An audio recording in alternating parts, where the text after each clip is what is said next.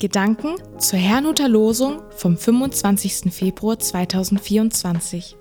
Der Losungstext aus 5. Mose 6, Verse 6 und 7 lautet: Diese Worte, die ich dir heute gebiete, sollst du zu Herzen nehmen und sollst sie deinen Kindern einschärfen und davon reden. Der Lehrtext dazu steht in Johannes 14, Vers 26. Jesus spricht: Der Fürsprecher, der Heilige Geist, den der Vater in meinem Namen senden wird.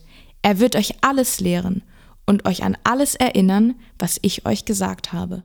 Es spricht Pastor Hans-Peter Mumsen. Hören und Glauben.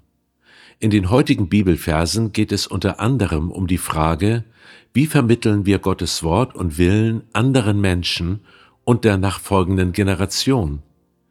Es ist Gott wichtig, dass sie sein Wort hören, glauben und entsprechend handeln.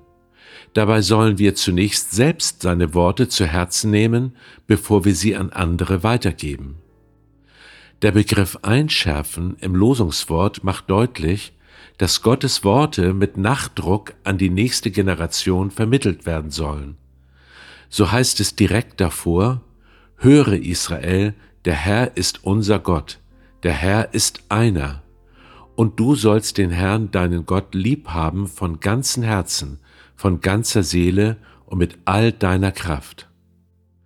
Das alles klingt recht streng und erinnert im Negativen an Begebenheiten, in denen Kinder unter Druck zum Glauben erzogen wurden.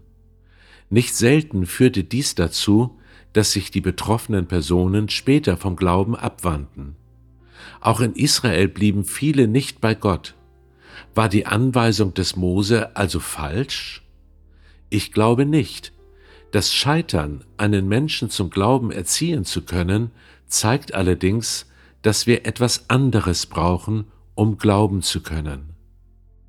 Genau davon spricht Jesus im Lehrtext. Gott selber kommt uns zu Hilfe.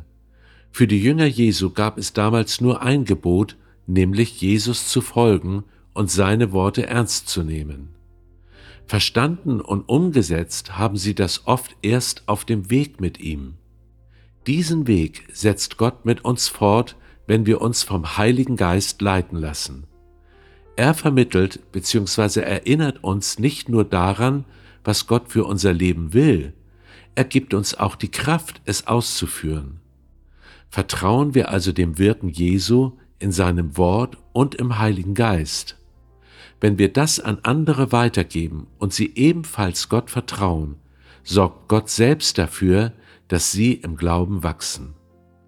Ich wünsche Ihnen einen gesegneten Sonntag und wenn Sie möchten, lade ich Sie noch ein, mit mir zu beten.